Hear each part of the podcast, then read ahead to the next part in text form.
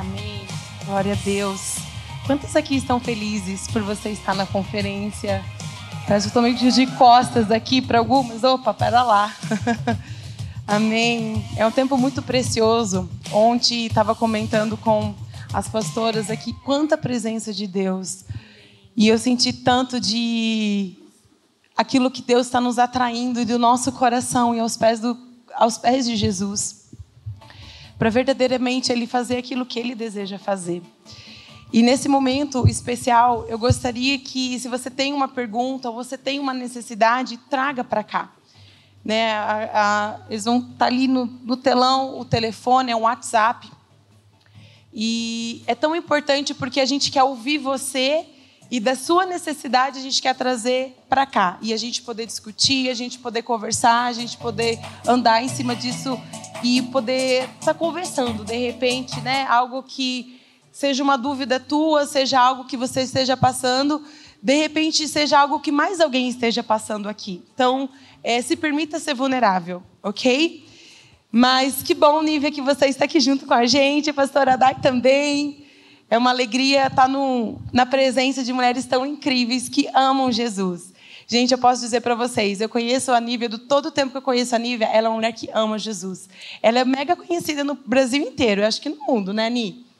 Eu acredito, um monte de gente conhece ela, ela é bem famosa, sim. Mas uma das coisas que eu vejo no coração dela é que ela ama Jesus. E que a essência dela, o coração dela, sempre foi Jesus. E ela sempre coloca as pessoas para mais perto dele. E assim com a vida da Dai, aquela mulher assim, mega empolgada, saltitante, alegre. Ela canta, dança, faz tudo. Vocês viram ontem, né? A mulher, eu digo Jesus. E super apaixonada por Jesus né? E é sobre isso que Deus tem buscado os nossos corações. Mas vamos lá, para a gente começar a agitar aqui o nosso bate-papo. Bom, gente, vamos começar com algumas perguntas sobre família agora, ok? É, a gente sabe como hoje, né? A gente, como mulher, nós temos uma família. Seja você no papel de filha, seja você no papel de. Acho que pode só baixar um pouquinho. Obrigada. Seja no papel de, de filha, seja no papel de esposa, seja no papel de mãe, né? Qual é a outra? Mãe, a filha, a esposa. Tem tantos, gente? A gente consegue carregar tanto chapéu, hein? e é interessante porque, vamos começar aqui com, com Nívia, como que muitas vezes, né, Nívia, até essa questão de ministério a gente pode estar tá equilibrando e como ser essa mulher, sabe? Que muitas vezes a gente se vê eu como mulher, eu como esposa, eu também sou mãe, eu também tenho um chamado de Deus, algo Deus ou né, ministerialmente falando, ou às vezes aquelas que até trabalham também, né? Tem como que a gente pega tudo isso? Como que a gente olha para tudo isso? Boa pergunta. é muita graça e muita misericórdia de Deus. Né? A gente é interessante que quando Deus é, cria a mulher, Ele cria a mulher muito multitask e tem coisas que são muito nosso papel. E eu creio que esses papéis eles são bem cumpridos quando a gente é, exerce prioridades, quando a gente estabelece prioridades. A gente não consegue, eu costumo dizer que a gente não consegue construir nada em, é, sem alicerces. Né? E o alicerce da presença de Deus, ele é algo é, é fundamental. Ele, ele não pode faltar de forma nenhuma, né? A sua vida com Deus. É, eu não vou dizer apenas o seu tempo com Deus, mas a sua vivência com o Espírito Santo, a sua comunhão constante com o Espírito Santo de Deus né, o seu, a sua linguagem de oração durante todo o dia, enquanto você está na pia lavando vasilha, enquanto você está fazendo seu almoço, enquanto você está cuidando das crianças, enquanto está com o marido, enquanto, é, enfim, dentro e fora de plataformas, né? A vida não é feita de plataforma. Então, é preciso estabelecer prioridades né, e entender que sem esse estabelecimento de prioridades você não consegue construir nada. Né? Existe o alicerce da presença, o alicerce da família, que precisa é, vir antes da questão ministerial precisa ser realmente o nosso primeiro ministério. Não é algo meramente chavão, né? A gente ouve muito isso, tem muitas conferências de mulheres, muitas, é, muitas pessoas que pregam para mulheres, é, que dizem isso, mas isso é algo absolutamente real. A família, ela precisa ser cuidada, os nossos filhos precisam ser cuidados, nossos esposos. E eu acredito que a gente precisa entender isso e estabelecer como prioridade. A gente está vivendo tempos onde a gente ouve muito lá de fora, né? O feminismo está aí tentando ditar quem você deve ser. E você pode realmente, você pode ser quem você quiser, você pode ser mulher é, dentro de casa, fora, você pode trabalhar fora, você pode ter seu negócio, você pode, é, é, é enfim, exercer os seus dons, né, na capacidade que Deus te dá. E, mas eu creio que precisa se estar fundamentado na palavra de Deus. A palavra de Deus dispensa qualquer ideologia humana. E a gente precisa muito é, estabelecer essa ordem que Deus estabeleceu. Né? Primeiro Ele. Se Ele não nos tem em primeiro lugar, todos os nossos, todas as nossas outras áreas vão ficar defasadas. Tudo né, a sua família, a sua vida ministerial, a sua vida de trabalho, é, a sua vida em casa, tudo vai ficar defasado se primeiro Jesus não te tiver. Yeah. Isso é tão importante porque muitas vezes o nosso pilar é Jesus e um relacionamento com Ele. E muitas vezes a gente vê como é tão fácil desequilibrar. Ah, mas eu estou fazendo para Deus. Tá, mas onde que Ele está no meio da jogada? Porque se Jesus está dentro, ele é a base, dentro de um relacionamento, é, eu tenho certeza que ele vai saber como trazer equilíbrio para todas as áreas e a gente vê o que, que, realmente é importante. Dai, como que você faz? A Dai também tem dois filhos, né, pastora, também tem tantas coisas e esposo e trabalhos e ministérios. Como que você pega tudo ao mesmo tempo e como é que como que você se vê como mulher hoje dentro disso tudo? Então, eu estava refletindo né, nessa resposta e me fizeram essa pergunta, inclusive no Instagram, como é que eu lido, como é que eu lido com maternidade, por exemplo, e pastoreio. Né? E, e isso entra, um pouco naquilo que eu ministrei ontem à noite, que antes de nós sermos mães, nós primeiro precisamos ser filhas de Deus. Antes de nós sermos esposas, nós precisamos ser filhas de Deus. Nós precisamos primeiro, é, como a Nívia estava dizendo, estabelecer esse relacionamento com o Pai porque, uh, porque da, da, do contrário também é verdade. Mais do que de mim, os meus filhos precisam de Jesus. Mais do que de mim, o meu marido precisa de Jesus. Então, quanto mais eu passo tempo com Jesus, num tempo uh, de qualidade com Ele, ou durante o meu dia conectado com o Espírito Santo, mais eu consigo aproximar o meu marido de quem habita em mim, de quem eu posso refletir que é Jesus, com a humildade, com mansidão, calando né, a, a, boca quando eu preciso calar minha boca, ficando em silêncio, que muitas vezes a gente não consegue como mulher, quer sempre ter uma resposta, quer sempre ter razão, ou quer sempre falar, e muitas vezes é disso que nós precisamos, é aprender com Jesus, porque Jesus. Ele nos responde também ficando em silêncio.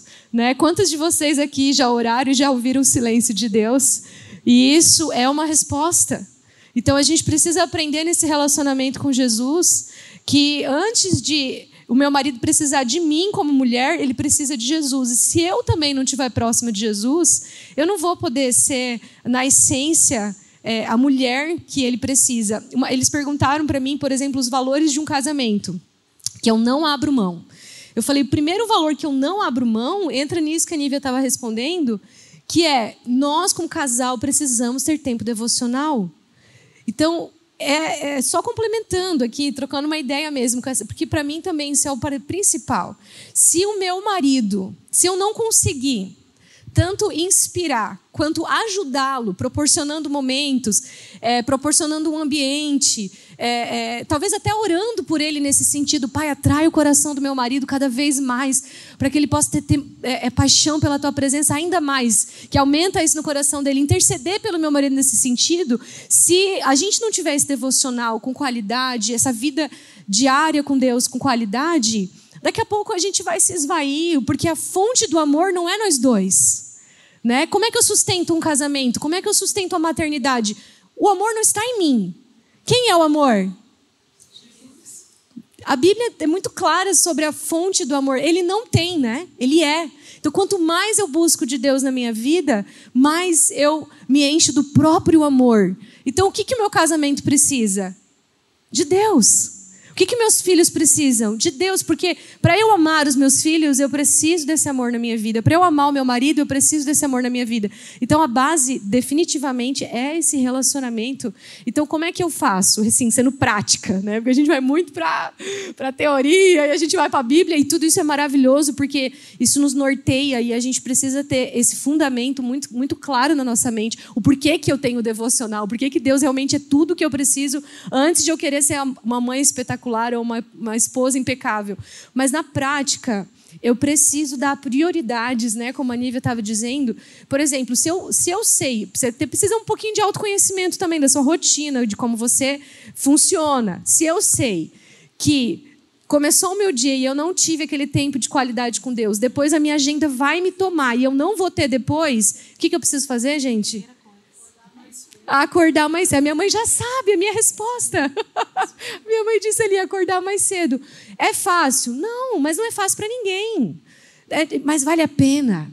Porque, olha, gente, assim, depois que você consegue tirar uma hora antes, talvez, do que seus filhos acordam, e tirar esse tempo de prioridade com o Espírito Santo, nossa, flui. Porque você se encheu daquele amor que você precisa para amar os seus filhos. Você se encheu do amor que você precisa para servir o seu marido, para amar o seu marido. Então vale a pena. É aquele esforço que vale a pena. E como a Nívia disse, eu super concordo com isso. Não é que a gente só vai ter tempo com Jesus ali naquele momento antes de acordar. Eu preciso sim estar sensível à voz de Deus durante o meu dia. Mas é, eu acho que esse tempo de qualidade sustenta muito o meu dia, né? Ou durante o meu dia, me faz verdade, ficar ele, conectada. Ele te liga, né? É, é como uma é interessante como Jesus falou, buscar em primeiro lugar. Em primeiro lugar é primeiro lugar. O reino de Deus e a sua justiça e todas as outras coisas serão acrescentadas, ou seja, tudo vai fluir a partir desse lugar, né? E antes de pisar na cama, antes de tomar café, de pisar fora da cama, antes de tomar café pela manhã, já vai corre direto para o joelho. Já pega a sua Bíblia e abre, já fala com Jesus. É. Se ele é a pessoa mais importante, ele precisa vir em primeiro lugar. Né? Senão a gente vai sendo arrastada pelo, pelo nosso dia, pelos nossos afazeres. E como é fácil a gente ser arrastado pelo dia. Gente, quem é dona de casa? Nossa, tá lascado. Gente, eu não sei se é só na casa de vocês, mas nunca para o serviço. Nunca mais. Gente, como é que pode? Tipo, eu acabei de fazer uma faxina ontem e hoje, como é que. Como assim? Né? E uma das coisas que, agora com essa vida de maternidade, a coisa já era, agora intensificou mais, né? Que assim, depois que casa, solteiras, assim, ó. Por isso que você precisa ser mulher completa. Porque depois que casa, tudo puff, intensifica. E depois que tem filho, muito intensificação, entendeu? E, e a importância de a gente ser completa. E é tão importante esse ponto de ter Jesus de primeiro lugar na nossa vida, porque aonde a gente vai, a gente vai carregando aquilo que está dentro do nosso coração.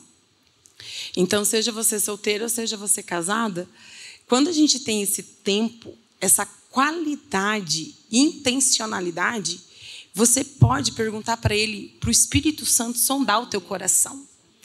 Por quê? Aí que vem esse autoconhecimento que a pastora Dai estava falando. Porque nesse momento com Deus, o que, que eu faço? Deus, Espírito Santo, o Senhor pode me mostrar agora. Por que, que, por que, que aquela, aquela situação que aconteceu, por que, que isso tocou tanto no meu coração? Por que, que gatilhos que foram ativados dentro de mim? Porque se você não for intencional com o Espírito Santo para ele te mostrar as coisas que estão tá dentro de você, todas as tuas respostas você não vai ter resposta. Porque você não está disposta a olhar e permitir que o Espírito Santo, nesse tempo aqui, ó, olhe para aquilo que está dentro do teu coração.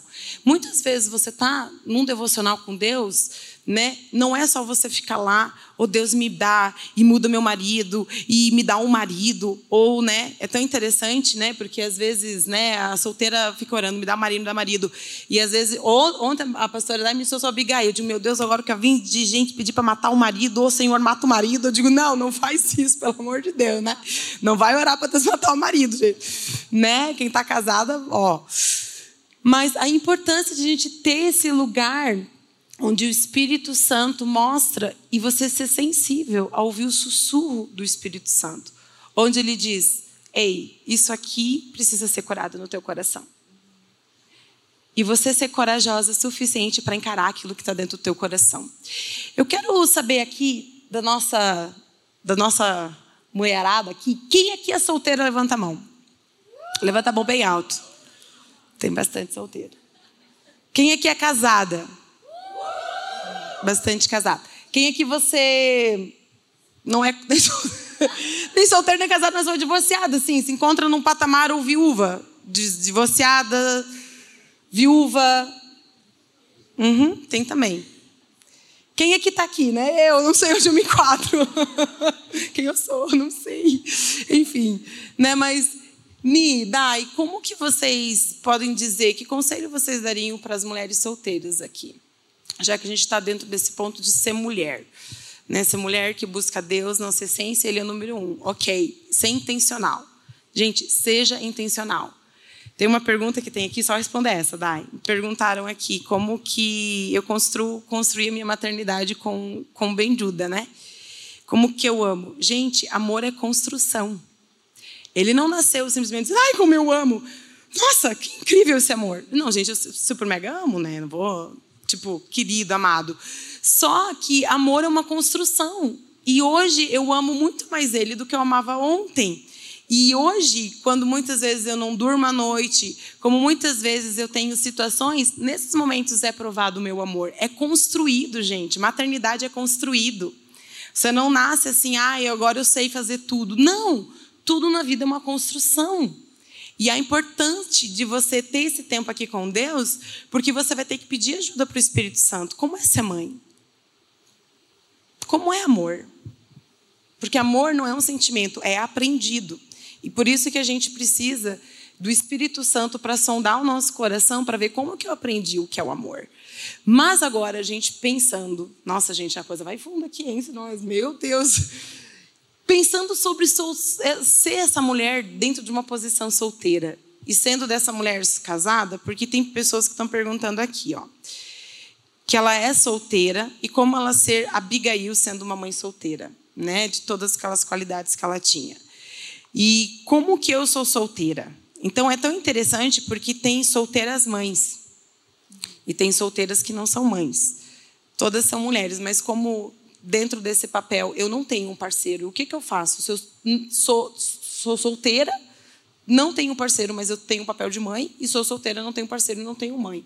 Que conselhos vocês dariam para essas mulheres? Eu estava conversando com uma pessoa que, digamos que ela é nova na fé, assim, ainda está firmando um relacionamento com Jesus. Daí ela estava dizendo assim, ah, não estou conseguindo muito ir para a igreja, ir para o GC, para a célula, enfim. Mas aí se mudou o assunto e ela disse, está tão difícil conseguir um homem de Deus hoje em dia. Ela mudou. Assim, a gente foi conversando e chegou nesse outro ponto, né? Nossa, está tão difícil conseguir um homem de Deus hoje em dia. E eu falei para ela, amiga, de verdade, tá difícil realmente. Hoje em dia, não só homem de Deus, não, mulher também. A gente reclama muito do outro lado.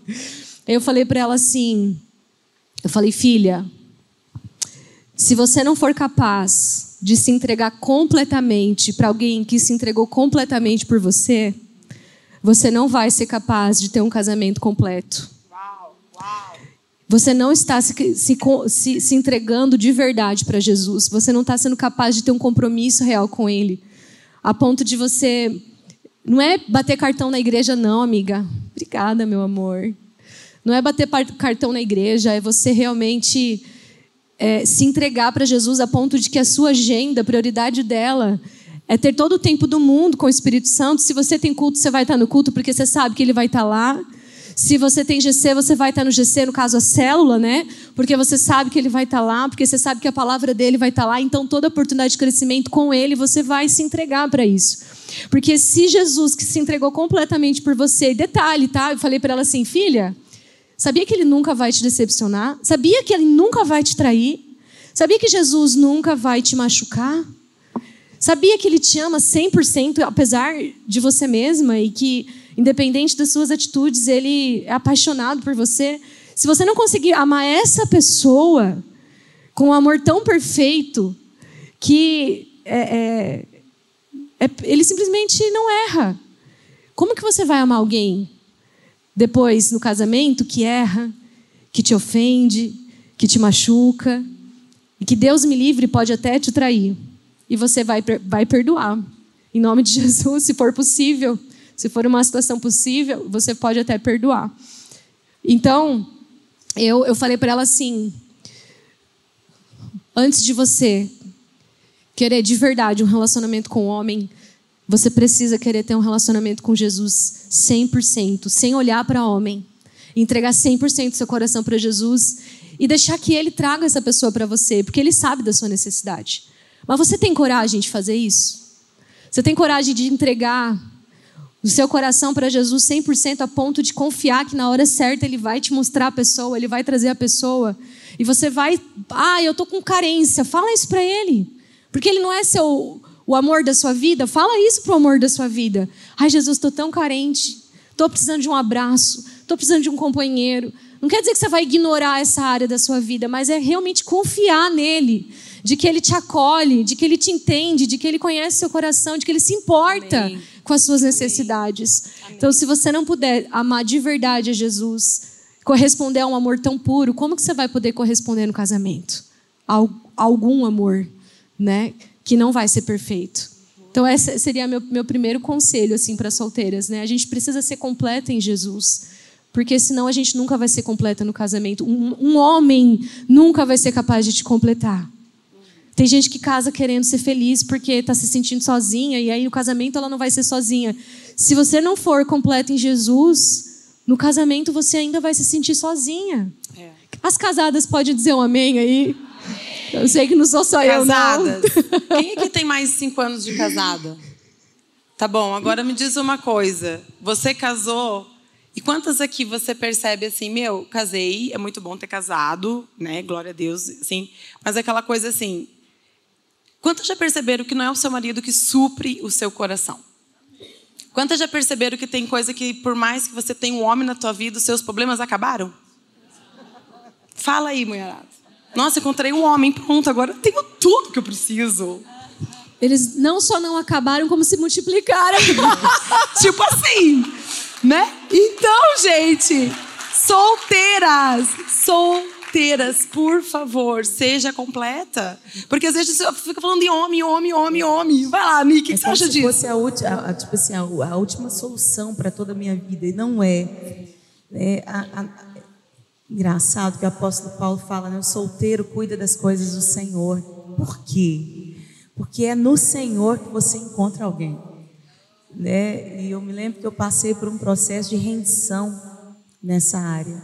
Né? Eu namorei pessoas antes do Gustavo e só fumo, sabe? Fumo de rolo ruim, mas só fria. Não é fumo de fumo, não, né? fumo mesmo. É isso, fumo é mesmo. É coisa, sabe que coisa ruim? Coisa ruim. Ah, coisa ruim, entendi. Detalhe, dentro da igreja. É, e... gente, não significa que tá não, na igreja que. Não, não. É... Menina de igreja, carente, sabe, é, é, criada na igreja, mas que nunca teve uma, uma eu nunca tinha tido uma, uma é, já, já, tinha tido, né, tinha sido batizada, batizada com o Espírito Santo, mas faltava uma cura na minha alma, faltava encontrar em Deus, é, encontrar a revelação do amor de Deus por mim, porque quando o amor de Deus nos é revelado, a gente deixa de ser dodói, de ser necessitada e carente, Uau, yeah. sabe? Mulher carente mata o marido. Mata o relacionamento. Suga, exatamente. Então, é, eu lembro que eu comecei a ter esses encontros com o Senhor, com o amor de Deus, que começaram a me trazer cura. Esse processo começou antes de eu casar. E nesse momento em que eu comecei a ter esse encontro com o Senhor, com o amor de Deus, essa revelação do amor de Deus por mim, eu percebi que por amor a esse Jesus valia a pena abrir mão de todos os meus sonhos. E eu, sinceramente, abri mão de casar. Eu tinha vinte e poucos anos, né? Mas eu lembro de entrar com a minha irmã e ter um momento de oração com a minha irmã, uma das minhas irmãs. E eu orei entregando tudo. Eu orei entregando o, a, a, o desejo de casar, eu orei entregando a questão ministerial. Eu, eu, eu, eu tive um momento de rendição muito grande. Rendição, onde eu disse: Senhor, eu vou ser fiel ao Senhor, solteira ou casada, ou como o Senhor quiser, mas eu entrego isso para o Senhor. Entrego. E eu vou viver para o Senhor intensamente. Eu coloquei isso como alvo, exatamente o que você falou. Coloquei isso Uau. como alvo, era lá pelos Aleluia. 21 anos. Eu lembro que foi na época, mais ou menos, que começou diante do trono, um pouquinho antes. E eu fiz, eu tive esse momento com o Senhor, Deus, eu te entrego isso. Não quero nada que não venha do Senhor. Um ano depois eu estava casada. Explica isso para mim. Eu acho que certas coisas na nossa vida, gente, quando Jesus diz que só depois que morre que ela pode viver. O grão de trigo, literalmente, né? Depois que morre, ele pode viver e a gente quer viver tanto. E quer todas as coisas, as, buscar o primeiro lugar o reino de Deus, mas eu quero todas as coisas acrescentadas e não consegue. O fato é que a gente quer controlar tudo. E eu vou te contar uma novidade: você não controla nada. A gente não controla nada. Nada. E o que a gente controla, a gente estraga ainda, né? Total. Total. A gente não controla nada. E quanto antes a gente morrer, menos a gente vai sofrer. Quanto antes, minha irmã, quanto antes você morrer. Morre logo que dói menos. É verdade. Quanto antes a gente morrer e se render, menos a gente sofre. E eu, eu, teve sofrimentos no, da minha alma nessa área que foram tão desnecessários. Eu olho para trás hoje e falo: Meu Deus, que papelão que eu paguei, Jesus. Que bobagem, que bobagem, quanta bobagem. Quantos né, momentos no quarto chorando fora do rapaz da escola. Ah, quanto drama. Né? E a gente, às vezes, é, sofre desnecessariamente. Deus fica olhando para a gente assim, falou, oh, minha filha. Se você soubesse. Eu tenho tanto para você. Você está aí se debatendo, querendo controlar. Entrega logo isso para mim, que eu sei o que eu estou fazendo. E é exatamente assim. Deus sabe o que Ele está fazendo. Amém. Quando o Senhor criou você, Ele sabia o que Ele estava fazendo. Você não é um acidente para Deus simplesmente deixar você se relacionar com qualquer pessoa, ter um lixo de relacionamento Uau, que vai levar você é. para o buraco. Deus não te criou por acaso, você não foi uma obra do acaso. Você não foi um acidente dos seus pais. Né? Eu não sou o último prazer da dona Maria do seu Zé, não. Né? Sou caçula lá, depois de 10 anos eu nasci. Falei, gente, vocês pararam de cuidar, né? Mas não, foi Deus que planejou né? Foi o Senhor que quis, Deus, né? Antes que você, quando você era uma substância sem forma na barriga da sua mãe, a palavra diz isso. Todos os seus dias foram escritos. Então, às vezes nos falta essa rendição, esse acreditar. Acredite no amor de Deus por você. E se entregue para Ele plenamente. Ore a respeito do rapaz com que você sonha. Deus conhece os sonhos do nosso coração, gente. Aleluia. Deus conhece. Eu me casei com meu melhor amigo. Gustavo sempre foi, desde os, os meus 15 anos de idade, ele era meu melhor amigo. E até o um certo ponto, Deus começou a fazer algo e foi rápido, porque ele já era meu melhor amigo. Era alguém em quem eu confiava. Era alguém para quem eu podia contar tudo. Era alguém com quem eu já orava sem, sem, sem forçar a barra. Ai, vamos orar porque queremos namorar. Não. Eu já orava, mas já orava como amigo. Nós já adorávamos ao Senhor juntos. Sabe? É, então, Deus tem esse lugar para a gente. Deus tem esse lugar para você que é solteiro. Amém. Sabe? De, de onde você se rende E porque você se rende, Deus consegue fazer. Sai do caminho de Deus. Só isso. Aleluia. Nívia, eu me identifiquei muito com o que você falou. É, na minha adolescência, eu fui muito curada assim de carência mesmo, sabe, da falta de pai na infância, de paternidade, assim, não nada, nada de que foi por, por mal, é porque a gente só, só dá o que sabe, né? E meu pai não, não ele é um ex-aborto. Isso. Então assim, meu pai sendo um ex-aborto já é um guerreiro, um vencedor, mas ele não tinha muito como me me abraçar, me dar carinho, sabe? Assim, aquela coisa de, de colo. Então, na minha infância, assim, eu tive muita essa carência de atenção de pai. Eu, eu tive um encontro real com Jesus aos 10 anos de idade, num retiro de juniores. Ali eu senti o amor de Deus que me completou, que me preencheu. E eu passei a buscar isso. Eu falei, eu preciso disso, porque eu estava eu, eu tão vazia de carência, eu precisava de atenção de todo mundo. E aquilo ali me preencheu. Eu passei a minha adolescência inteira buscando isso. E eu tive esse, essa, essa oração, porque a carência ela vem em volta, né? Você tem que estar tá rendendo, entregando. Cada vez ela é mais fraca. Mas você fica nesse processo de cura. Então, tem gente que pensa assim, nossa, mas eu já fui curada disso. Não, amiga, mas você percebeu que voltou, rende de novo, entrega de novo, busca Deus de novo, perdão sobre aquela área. Uma Deixa... coisa eu sei. É, a gente nunca vai ser completo aqui nesse é, mundo. É, então. Você sempre vai ter um, um espinho processo. na carne. A gente tava, eu estava é. conversando isso com uma amiga. A dependência. Semana passada. Sempre vai ter um ponto de dependência. É. Deus sempre vai proporcionar um espinhozinho para tornar um pouquinho desconfortável, porque a gente tem uma, uma, o costume de se esquecer facilzinho, facinho Demais. de Deus. É. A gente tem uma, uma é, é facinho de se esquecer. Então, o conforto ele causa o esquecimento de Deus às vezes. É. E às vezes o, esse, esse espinhozinho na carne, né, como Paulo tinha, ele faz com que a gente entenda que a gente depende do Senhor.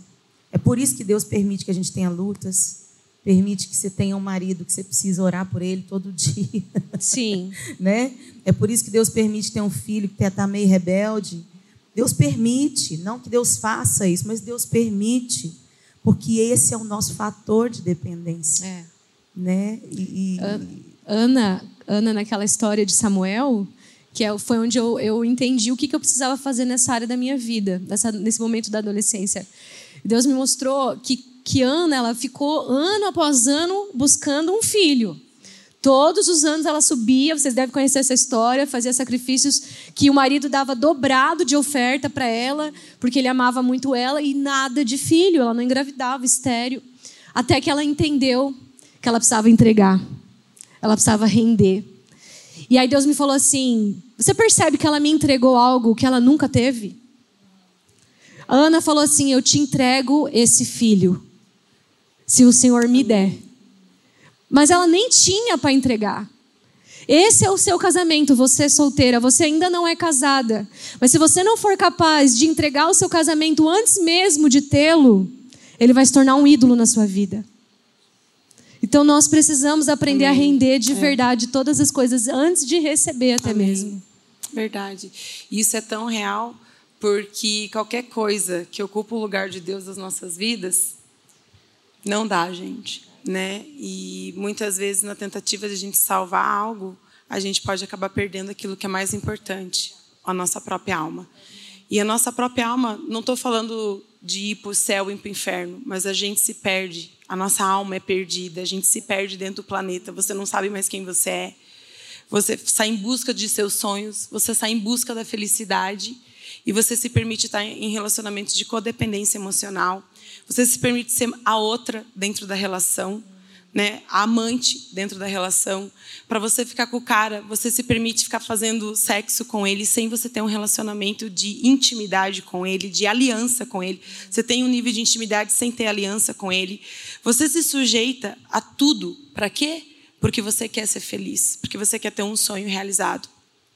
E é tão interessante porque hoje a gente trabalhando com, com cura interior, né, minha parceira de guerra, a pastora Doroteia, lá hoje no Ministério Souza, Bethel Souza, Quantas mulheres hoje, dentro de casamentos, ainda carregam tantas bagagens de relacionamentos anteriores que vários defuntos ainda dormem na cama junto com elas hoje, em função de ligação de almas que elas tiveram. E até hoje elas não conseguem esquecer aquele, aquele, aquele outro e não conseguem relacionar com ninguém, ou tá solteira, não casa com ninguém e se casou não consegue esquecer o outro porque está uma bagunça, perdeu a sua própria alma. E é tão interessante a gente falar sobre nós, né, a, a mulher na posição de solteira, confiar no Senhor, entregar para o Senhor. Eu tive uma experiência dessa também, né? E depois de uma entrega que eu fiz para o Senhor e Deus falou, primeiro ano para mim quando estava no Canadá, ninguém. Eu tipo, oh, Deus, eu tenho meus 30, ninguém. Aí é costume fazer date, vamos fazer date? E Deus falava, não date. Eu digo, date, Deus, é só sair para tom tomar café, ser amigo não date. Tá bom, primeiro ano, não date também. Quando eu fui para Bethel. Né? Nossa, não, teve um cara que falou assim: sabe por que você é solteira? Porque você é orgulhosa, você não se permite. digo, Cala a boca, sai daqui, Satanás. Que sério, começou a dar bronca em mim porque eu era solteira. Ai, cara, fiquei tão brava, gente. Gente, sem noção, né? Aí falando isso, mas Deus foi muito claro comigo: não date, não date. Gente, eu tinha todos os motivos. Deus, eu sou solteira. Eu tenho meus 30 e poucos anos. Não, não, não, não. E no meu terceiro ano, foi ano que Deus falou: agora você pode se abrir para o amor. Por quê? Porque aquilo que eu fiz no teu coração, você tem estrutura para você carregar aquilo que eu tenho para a tua vida. Aleluia. E a gente precisa ter essa estrutura. Nós precisamos dessa estrutura como mulheres. E é tão interessante porque se encontramos agora aquela que casou. E agora eu casei. E às vezes eu fiz uma decisão qual, que decisão boa que eu fiz na minha vida, que não foi movido por carência. Mas eu fiz uma decisão, agora estou casada, ou casei e agora como é que eu faço? Meu marido não é cristão, eu sou cristã. Ou os dois são cristãos, mas vir na igreja é uma coisa e ser cristão é outra também, enfim. Mas como que a gente ser uma mulher com um homem que não é cristão? E como que a gente pode ser uma mulher com um casamento que você sente assim, eu não sei mais o que fazer. Ou você não, eu até sei o que fazer, mas como é que faz? Como é que é, gente? Conceito vocês dão para mulheres que têm um esposo, mas ele não é cristão? Ou dentro de uma situação, bah, a gente está até tentando, mas a gente não sabe o que fazer. A gente está dois perdido, perdido. E agora? Vai lá, Ni. Eu vou te contar a experiência da minha mãe. A mamãe é, foi casada com o papai durante muitos anos e ele não era cristão. Ela era. E ela orava por ele. Meu pai sempre foi muito emocionalmente fechado demais. E ela orou por ele durante anos. E um dia, era, era dia dos pais, é, o Espírito de Deus falou com ela: ao invés de você dar cueca e meia para esse homem, compra um disco. Né? Dá um disco para ele, na época tinha vinil, né? Era 1982. Tinha vinil. E aí ela deu um disco para ele. E ela, na verdade, ela, ela acionou um gatilho na vida do meu pai. Meu pai gostava de música. E através desse gatilho, ele começou a ouvir de Jesus. E ele foi profundamente tocado. Eu creio que a oração ela não pode ser menosprezada. A gente tem uma cultura onde se menospreza um pouco a oração. Né? Nós não temos o hábito, não somos ensinados a orar, como em outras culturas, como na cultura oriental, por exemplo, né? onde a oração ela, ela é uma disciplina a ponto dela se tornar uma necessidade. E é isso que nós precisamos aprender, a ter a oração como uma necessidade, necessidade básica do ser humano, né? Porque a oração ela te é a comunhão, a própria comunhão com Deus. E eu creio que tem mulheres que desistem de orar, elas lutam aqui, né? lutam nessa, nesse âmbito, mas não lutam na, nas regiões celestiais. Elas reclamam nesse âmbito, mas não falam com quem tem que falar, que é com o Senhor. E. Enfim, depois acho que à noite eu, eu conto o testemunho do meu pai, que é muito louco. Mas, enfim, é, o papai veio para Jesus e eu creio no meu coração, né, que realmente foi por causa das orações da minha mãe. Foi por causa de um hábito exercitado de se calar mais, de relevar mais, de perdoar mais, de falar menos, de reclamar menos, né, e de orar mais, de falar mais com Jesus a respeito. Né? Se você tem é, é, alguém que consente em viver com você e respeita a sua fé, Leve ele para o secreto junto com você. Abre a Bíblia. Olha, vem cá, deixa eu te mostrar um negócio legal aqui na Bíblia. Abre a Bíblia com ele. Seja, intenci né? Seja intencional, naturalmente intencional, né? Sim. Abre a Bíblia com ele. Ora, sem, sem, sem falar, vamos orar. Fala, oh Deus, né? fala com Deus, seja, seja normal. Né? Fale com Deus de uma forma normal, junto com seu marido. A gente é religioso demais e por causa disso a gente acaba perdendo as pessoas por causa da nossa religiosidade. A gente quer que seja do nosso jeito. Mas Deus não precisa do nosso jeito, né? Deus quer que a gente esteja na presença dele. Então, faça isso. Existe essa abertura, faça isso. Se não existe, ore. Ore. E busque do Senhor é, entendimento, inteligência emocional para ser crente dentro de casa. Amém. Nesse caso. Tem muitas mulheres que perdem seus maridos durante anos por causa da falta de sabedoria, né? Por causa da falta do silêncio às vezes. A gente fala pra caramba, né? Então, a gente precisa disso, né? É necessário essa esse, essa orientação do Espírito Santo. E é tão interessante essa questão porque a palavra de Deus fala a mulher sábia e a insensata com as próprias mãos. Porque nós temos o poder de auto-sabotar as coisas, gente. Nós, mulheres, somos o termômetro da casa. Deus, quando criou a mulher, Deus fez em nós, Deus nos criou com uma sensibilidade. Ai, tem esse sentido. Sim, nós temos. É tão interessante porque nós, mulheres, se a gente for ver na palavra de Deus, a mesma palavra que é zer, né, que ela fala do Espírito Santo, é a mesma palavra que é citada para falar para mulher. A mesma. Gente, o Espírito Santo não é sensível? O Espírito Santo não é aquele que percebe, que sonda as coisas, percebe, vê e esquadrinha.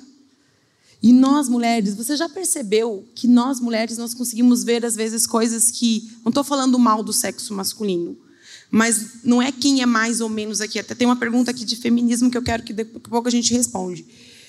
A gente não está aqui numa guerra de poder, mas nós somos diferentes e nós somos incríveis. E a nossa sensibilidade consegue ver coisas, gente, que nenhum outro consegue, que nós mulheres conseguimos. Nós somos o termômetro da casa. Nós conseguimos perceber as coisas, olhar as coisas, ver as coisas. E essa capacidade que Deus nos deu, essa sensibilidade não é nossa fraqueza, mas é a nossa força. Se a nossa sensibilidade, a gente usar ela a nosso favor, a gente consegue levantar a casa. A gente consegue edificar uma casa. E a gente consegue pegar e dizer, ok, o que está acontecendo aqui? E em vez de usar manipulação, porque manipulação é espírito de feitiçaria, e você invoca demônios para a tua casa quando você usa manipulação para dentro da tua casa, né? É, isso vem demônios. Então, gente, você usa o amor e é ao contrário da, da manipulação, do controle, você vai ver que a tua casa começa a trazer uma atmosfera onde qual é a atmosfera de Deus sobre a tua casa? Qual é a atmosfera que Deus quer trazer? Deus, o que, que o Senhor quer para minha casa? O que o Senhor quer para o meu marido? Deus, como que eu posso edificar meu marido? Porque nós mulheres ensinamos o nosso marido a como nos tratar, pelo modo como tu se trata. Depois eu posso até contar uma história. Eu acho que muita já sabe, né? Mas eu e meu marido, a gente teve uma história no início do nosso casamento, que eu comecei a levantar um pouco a minha voz, porque estava faltando minha pia, estava faltando minha coisa, e eu estava na sacada e estava frio. E o coitado abriu a sacada bem naquela hora. E eu olhei para ele, o que, que é? E ele me olhou. Parece que nessa hora não é uma boa hora de a gente conversar. Quando você puder conversar, a gente vem e a gente conversa. Fechou a sacada na minha cara, virou o segundo e foi-se embora. Gente, se ele não fosse uma pessoa saudável, ele poderia começar uma guerra junto comigo. Ou ele, se ele fosse um bananão, poderia vir, oh querida, você, como eu posso te fazer feliz? Você quer que eu vá no shopping comprar coisas para você? Eu faço tudo para você. Isso é, vai. Isso é. Sabe quando a mulher que tá? Aham. Uhum. Ai, menina. Sabe? Manipulação. Manipulação da mulher. Mulherada, vocês estão entendendo o que eu estou falando? Quando a gente quer ser meia Jay-Z. Ou quer ser daquela. Ai, verdade. Hum. Vocês estão comigo? Estão comigo? Gente, o homem Por isso que, olha, gente, a gente castra o marido muitas vezes. Você castra. E isso vai afetar até a tua área sexual com ele, de modo de como tu relaciona com ele. Mas deixa eu voltar aqui. Gente, nesse, nesse momento eu digo, pera lá, eu preciso de uma maneira respeitosa, porque já nesse momento eu falo, opa, eu aqui vou ter que, eu sou um time com ele, e ele já me mostrou desde o início. Ó, aqui nós vamos ser time, nós vamos se respeitar. Porque dentro da nossa casa a gente vai ter respeito. Porque dentro da minha casa, muitas vezes, muitas vezes aqui no sul a gente tem uma criação mais machista. E sem querer querendo, às vezes pode trazer né, essa criação que a gente tem para dentro do nosso lar. E meu marido teve que trazer para mim que você não precisa lutar por poder aqui dentro. Você é poderosa. E eu tive que perceber bagagens que eu carregava para que na minha casa eu pudesse ter um relacionamento saudável. Se você não identificar as tuas bagagens que você carrega da tua família, você vai ferrar com o teu casamento e com a tua família. Porque aquilo que você mais odiava que a tua mãe fazia, que teu pai fazia, você vai reproduzir nos teus filhos e no teu casamento. Você, nesse tempo com Deus, onde tudo acontece. Vamos lá, gente. Feminismo. Por que, que ser feminista e cristã não combinam. Jogou. Eu já estava com três respostas prontas sobre o casamento aqui. Ah! gente, é muito simples essa questão. É uma equação, né, na verdade, simples. A gente, assim, mesmo que você não estude profundamente o feminismo, você vai perceber no, no superficial que existe uma guerra contra os homens. Sim ou não? Sim, você não precisa nem ir mais profundo nesses estudos. É, é muito claro que existe uma guerra contra os homens. Aí eu te faço uma pergunta, cristã, mulher cristã, filha de Deus. Você acha que é da vontade do seu pai que você seja inimiga dos homens? Que você queira, sei lá, disputar poder? Competir. Competir, porque é basicamente nesse sentido a guerra, né? Eu tenho que ser igual. Não, nós somos diferentes, acabou. Se fosse para ser igual, a gente seria só homem, homem, ou seria só mulher, mulher. Não é para ser igual. Direitos iguais. Amadas, com certeza nós precisamos ser bem tratadas, nós precisamos ser valorizadas, nós precisamos ser bem remuneradas, que eu sei que tem essa questão do salário também, que, que o feminismo levanta muito essa pauta aí, que a mulher também ganha menos que o homem. Só que elas vêm com umas pautas bonitinhas se é que você estuda o feminismo, pelo menos o básico assim, elas vêm com umas pautas bonitinhas para justificar umas bem feias. Tá?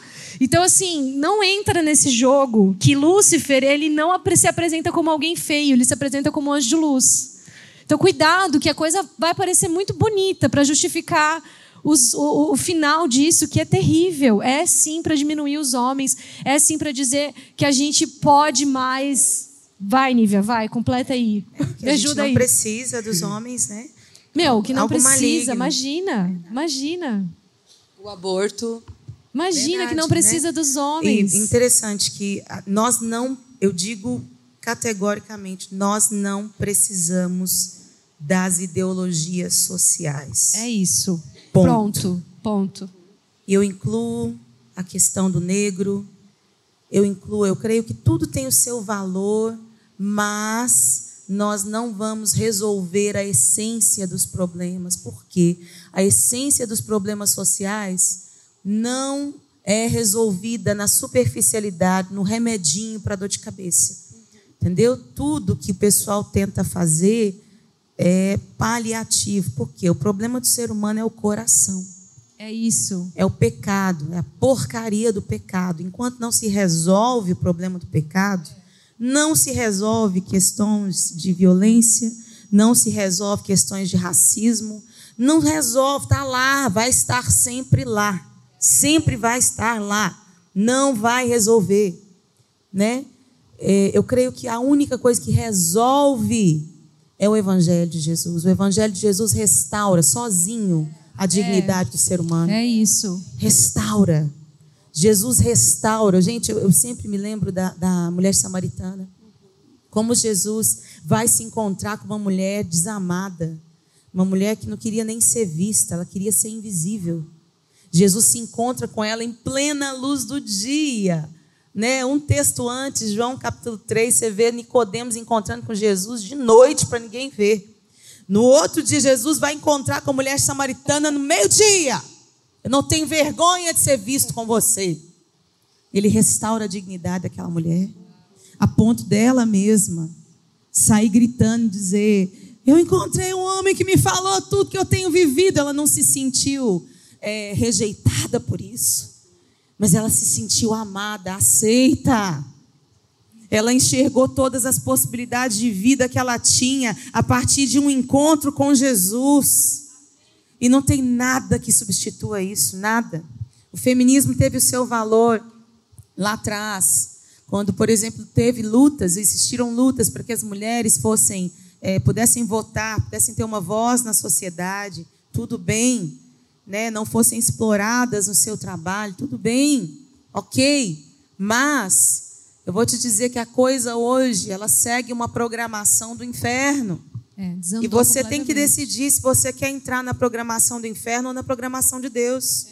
A programação de Deus é que Jesus Cristo vai voltar, vai reinar sobre a terra e vai restaurar todas as coisas. E ele vai restaurar. E já hoje já restaura a dignidade de mulheres. É a partir da palavra, não é a partir da força humana. Tudo que é feito a partir da força humana vai gerar luta, mais luta, vai gerar mais ferida, vai gerar mais frustração. Mas o que é feito a partir do Espírito é para sempre, é duradouro. E é nisso que nós precisamos querer viver, é isso que a gente precisa entender. Você sabia que hoje as mulheres têm mais direitos do que os homens? Você sabia disso? Então, muitos dos discursos é. das feministas hoje não têm fundamento. Né? As mulheres hoje têm mais direitos. Existem mais leis que favorecem as mulheres do que os homens. Por exemplo, um homem que apanha de uma mulher, o que acontece? Um homem que é difamado para uma mulher, o que acontece? Com mulheres manipuladoras que denunciam os homens sem razão, né? mentem a respeito dos homens, ele, ele, ele não, tem que, não tem lei que o defenda. Né? É muito difícil. Então a gente precisa entender é, é, pelo Espírito, ter um entendimento é, mais eterno a respeito das coisas que estão acontecendo no nosso mundo hoje. Tirar a nossa visão meramente politizada, né? E colocar uma visão mais bíblica a respeito do que está acontecendo hoje. É Gente, isso. Jesus Cristo está voltando, o mundo não vai melhorar. Sabe? As pessoas não vão ficar mais gentis, elas vão ficar cada vez mais politicamente corretas, mais pecadoras e querendo cada vez mais negociar valores. E se o cristão não entender que o princípio de vida dele é a palavra de Deus, nós vamos nos perder e não vamos exercer o nosso real propósito nesse tempo, que é o de fazer o caminho contrário e servir para que a dignidade de pessoas seja restaurada realmente. É. Como? Através da palavra de Deus, através do evangelho, através de Jesus no coração das pessoas. Aleluia. O problema do feminismo é muito que os homens são isso, que os homens são aquilo, que os homens são. Mas o problema não está nos homens, o problema está na falta de Jesus. Porque um homem com Jesus é o homem que entrega a vida pela mulher, porque a Bíblia manda fazer isso. Então a gente não tem que lutar para que a gente seja mais do que os homens ou iguais aos homens. A gente tem que lutar para que os homens tenham mais de Jesus. A gente tem que lutar para que as mulheres tenham mais de Jesus. E acabou, é o que você falou bem ali. É a Bíblia, é Jesus, essa é a resposta. Não são ideologias sociais. A importância de a gente estar tá buscando nossa essência. Né? Se um homem sabe quem ele é, a mulher sabe quem ela é, a gente se complementa. Né? E isso é o papel da família. É tão interessante porque o papel da família é Deus Pai, o Filho e o Espírito Santo. É, a trindade é a representação da família. A família não foi algo criado simplesmente surgiu. Não, Deus criou, Deus fez. Né? E quando a gente tem essa compreensão, a gente pode de verdade conhecer o meu papel, o papel do outro e ter uma família de verdade nas nossas vidas, né? E pensando, né, sobre a gente ser mulher, aquela que é solteira, aquela que é casada, dentro de ministério, eu gostaria de saber de vocês como que, assim, né, É, Ni, começando contigo, depois vamos Kadai. Como tu descobriu assim, ok, eu canto? Como que foi essa essa tua história assim de dizer, ok, esse é o meu chamado? De coisas que um testemunho que você pode dizer aquilo que Deus fez no meu coração de viver aquilo para que eu possa ser algo de ser de Deus hoje. Tem algo que aconteceu e você pode dizer, nossa, isso alinhou meu coração com Deus? É, aconteceu a presença. aconteceu a presença. Eu ia ser artista gospel. Ia. Era isso que eu sonhava, era isso que eu queria. Até o dia em que eu tive o um encontro com a presença manifesta de Deus. Aí, minha filha, os dons caíram por terra diante de Jesus.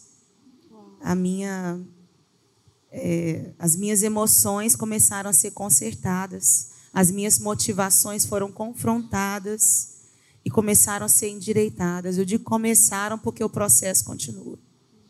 E houve uma desconstrução. E eu, eu costumo dizer que para exercer algo em Deus, a gente precisa ser desconstruído antes. Porque o mundo enche a bola de quem tem qualquer tipo de dom. Né? Os, os, os dons eles são supervalorizados, mesmo no contexto igreja. As pessoas que têm dons, né, tanto dons naturais quanto dons do espírito, elas são estão sempre mais em visibilidade, estão em destaque. Então é, é, é necessário haver uma desconstrução, sabe, e um entendimento de que sem a presença de Deus a gente só faz barulho, a gente só é,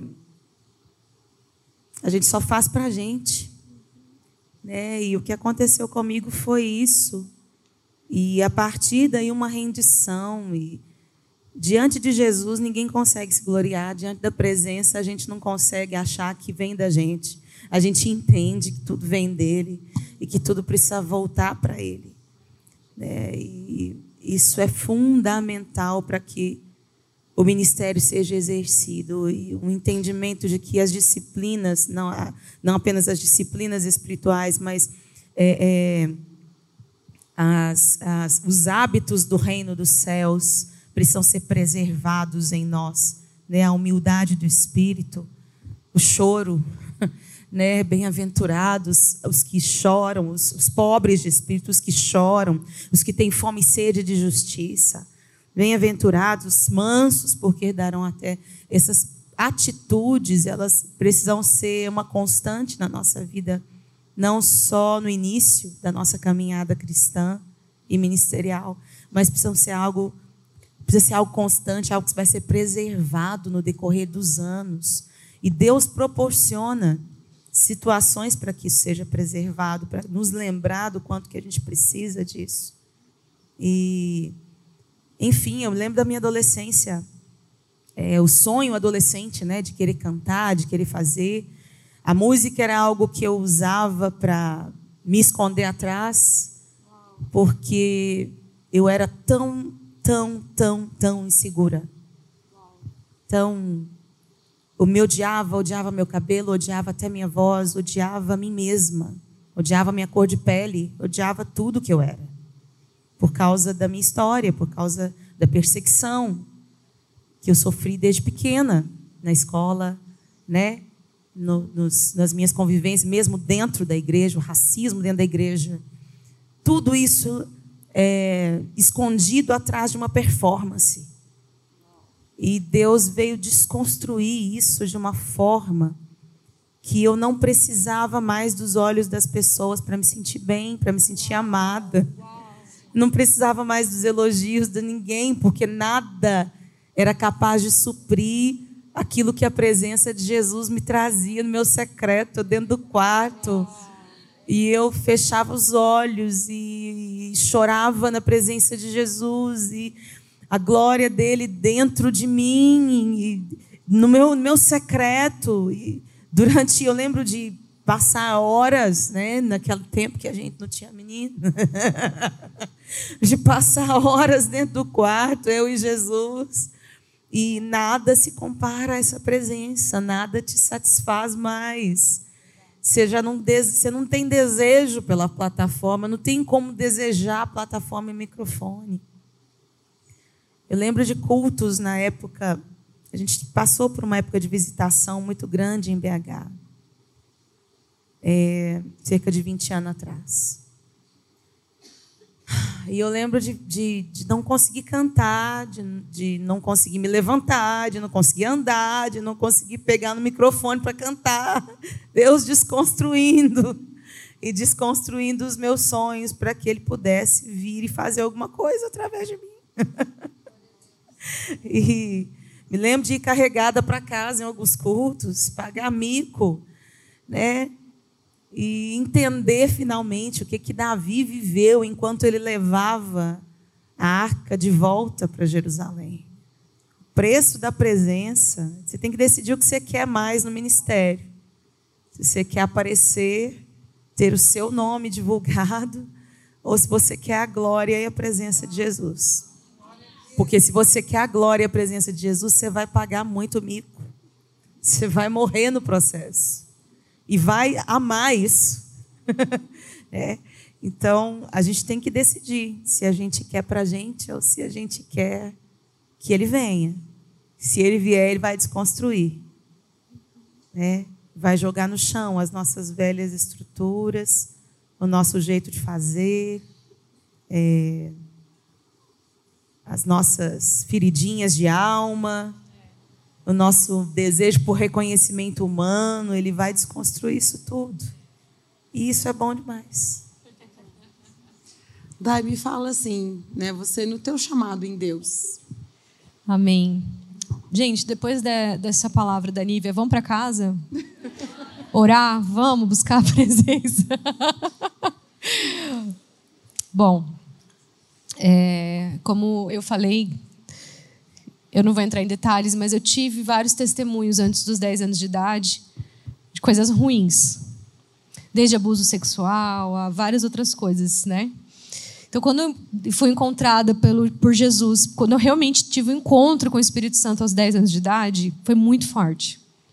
Foi realmente foi, foi um resgate de Deus. Eu estava falando com a minha mãe esses dias sobre isso. Ela, sério, filha, que você viveu tudo isso na infância? Pois é, mãe. Aí eu falei, mãe, Deus me resgatou de verdade, assim. Ele, ele falou assim: se eu não tocar essa menina agora, eu não sei o que vai ser dela depois. Meus pais já eram pastores, né? Já estavam no ministério. Inclusive, eles vão comemorar 30 anos de ministério esse mês. Estamos muito felizes por isso, lá na Igreja dos Filhos.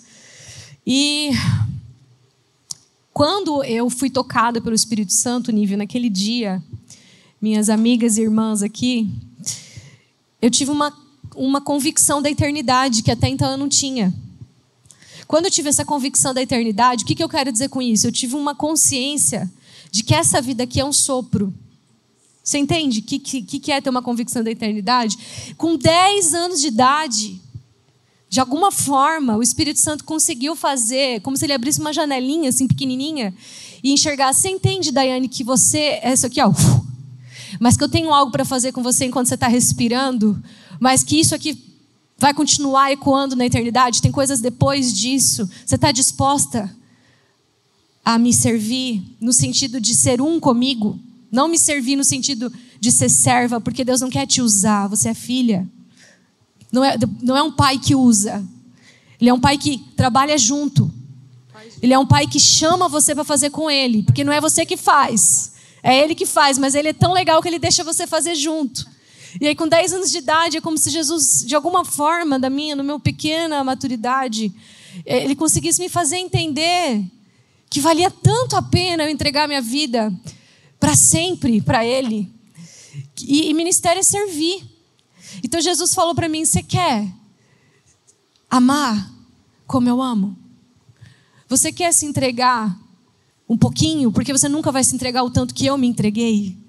Mas você está disposto a se entregar um pouquinho, pelo menos? Você quer tentar se entregar um pouquinho e caminhar comigo? E aí, como a Nívia falou, é essa desconstrução de que tem coisa que nada vai te suprir como Jesus te supre.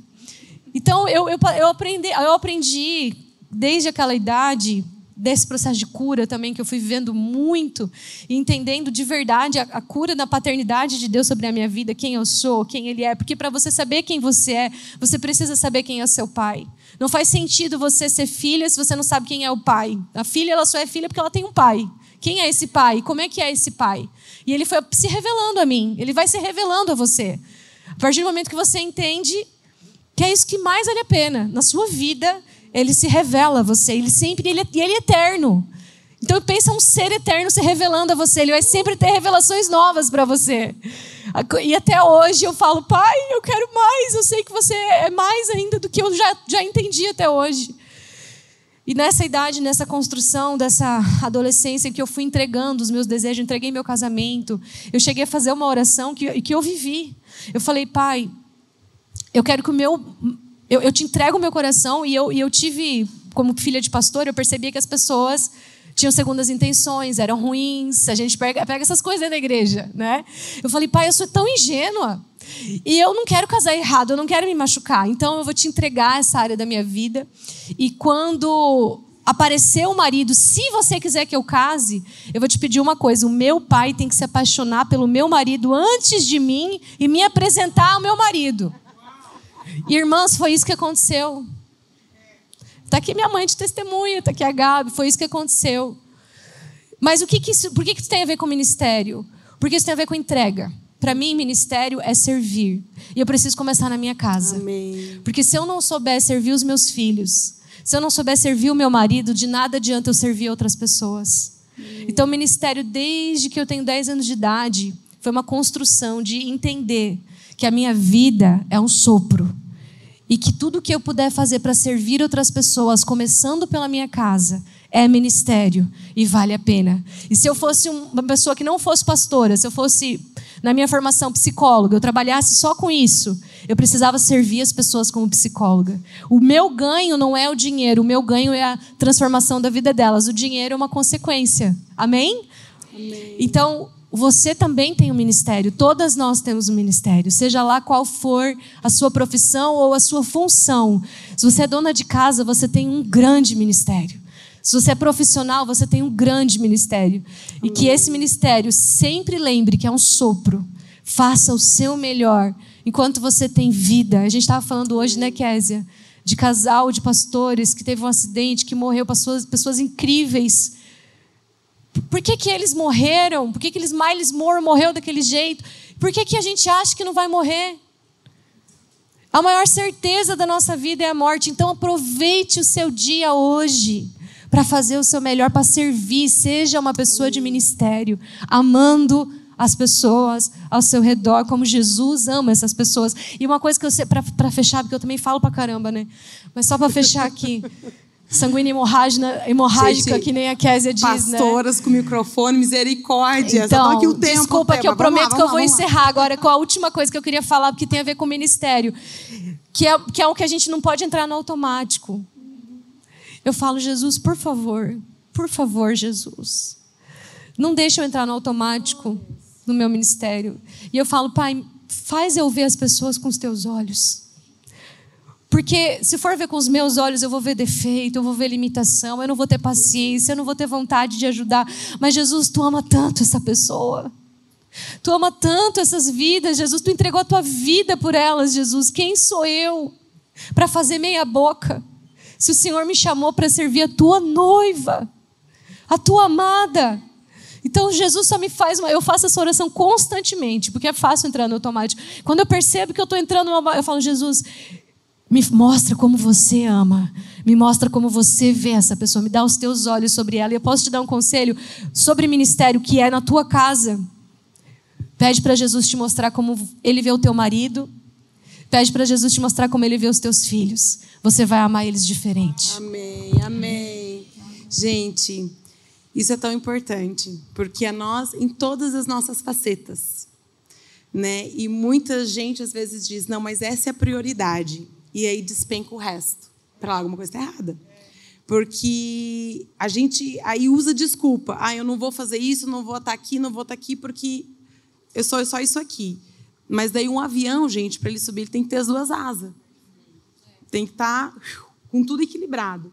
Né? Então, não é. Tem sim a prioridade, mas tudo tem que estar tá alinhado, tudo anda junto. E ministério, para a gente poder encerrar aqui, quero colocar para você porque a Kezinha vai, né? Não é aquilo que você faz. Ministério é aquilo que você é. Porque ministério é a nossa identidade. Por isso que a gente precisa conhecer o nosso pai. Porque o meu pai, o paternidade gera identidade. Ele sabe, ele me fez. E ele sabe os dons que ele colocou aqui. Ele sabe tudo, tudo que está aqui dentro. Uhul, toda coisa aqui dentro. Está aqui. Ele me criou. E quando eu tenho a revelação da minha identidade, eu sei quem eu sou de verdade, aí eu sei que eu sou filha. Eu não preciso de performance.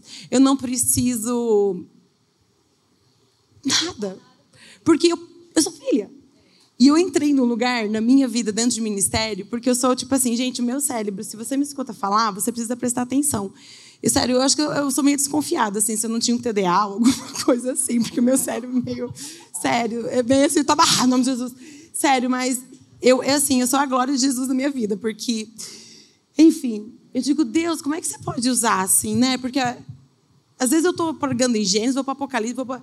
mas, sabe, não é sobre aquilo que eu, que eu minha performance é sobre a unção de Deus sobre nós. E isso, gente, vem da nossa identidade, a gente ser bem da nossa própria pele. Porque a paternidade gera essa identidade, a gente saber quem a gente é. E quando você sabe quem você é, aí você sabe o teu propósito. Aí você pode começar a dizer, ok, para que, que eu vim, qual é o meu propósito nessa terra. Porque aí tu descobrindo o teu propósito, sabe, ok, agora eu sei qual é o meu destino. E, e tudo começou aonde? Na presença em quem Ele é. Amém? Quero convidar você a ficar de pé Aleluia. nesse momento. Glória a Deus. A gente vai ter muito mais ainda nessa noite, de a gente estar nesse lugar na presença. E eu tenho certeza que todas as áreas da nossa vida, Deus quer nos empoderar para nós sermos mulheres em cada área da nossa vida, mulheres sábias, mulheres que temos entregas, encontros com Deus, nesse lugar onde a gente se permite ser curada, nesse lugar onde a gente se permite ser moldada, nesse lugar que não importa as circunstâncias, Ele está lá. Amém? Quero convidar você a fechar os seus olhos. Deus, nós queremos te agradecer, porque o Senhor tem trabalhado, nós somos a tua igreja, a tua noiva, para que nós sejamos sem mácula e sem ruga. Deus, e por tudo aquilo que ainda nessa noite o Senhor vai fazer. Nós queremos abrir o nosso coração para tudo aquilo que o Senhor quer fazer, o Senhor faz em nós. E nós nos entregarmos, a quebrarmos o nosso orgulho, a quebrarmos, Senhor, tantas coisas que estão dentro de nós que a gente nem sabe. Mas o Teu Espírito Santo é bem-vindo a fazer tudo aquilo que o Senhor quer fazer em nós. Traga agora, Senhor, em nossos corações, aquilo que o Senhor quer estar trabalhando ainda nesse dia para que a gente possa de verdade sermos uma, mulheres com propósito, mulheres que sabemos quem somos, mulheres que vivem nossa vida intencionalmente e que verdadeiramente, até o último dia do, do planeta Terra, a gente poder dizer: eu deixo um legado e valeu a pena a minha vida viver. Valeu a pena entregar, valeu a pena morrer. E eu pude viver a vontade de Deus na minha vida. Em o nome de Jesus. Amém e amém. Amém? Pastora Raquel.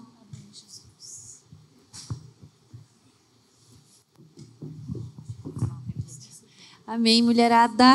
Linda. Então agora a gente vai ter um intervalo de 20 minutinhos para a gente não se estender demais. Mas então você pode tomar água, ir no banheiro. Vai rolar a cantina agora? É, mas vai ser um pouco breve, então. Né? Mas depois, é, no, na, depois da próxima sessão, a gente vai ter um intervalo um pouco melhor, maior. Você vai poder comer também na cantina, mas vai estar aberta agora, tá? Então fiquem à vontade, daqui 20 minutinhos a gente volta. Beijos intervalo. Aproveite esse tempo. Agora vamos ter nosso intervalo. Aproveite esse tempo e passe em nossa store e também na nossa cantina. Nos vemos daqui a pouco. Agora vamos ter nosso intervalo. Aproveite esse tempo e passe em nossa store e também na nossa cantina. Nos vemos daqui a pouco.